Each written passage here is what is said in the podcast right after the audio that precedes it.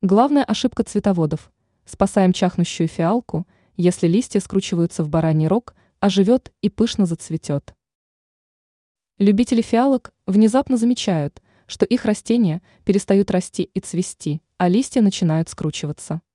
Есть распространенная ошибка цветоводов, которая приводит к такому результату. Исправить ее довольно просто.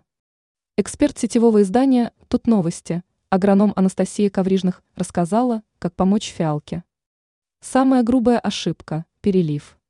Фиалки не любят избыточную влагу.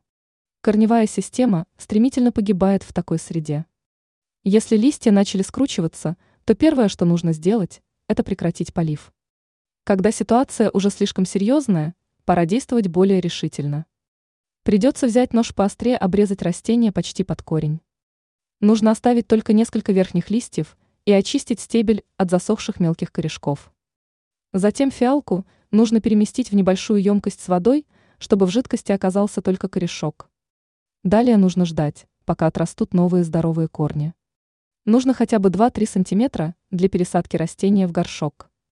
Ранее мы рассказывали о том, как получить саженец из любого дерева.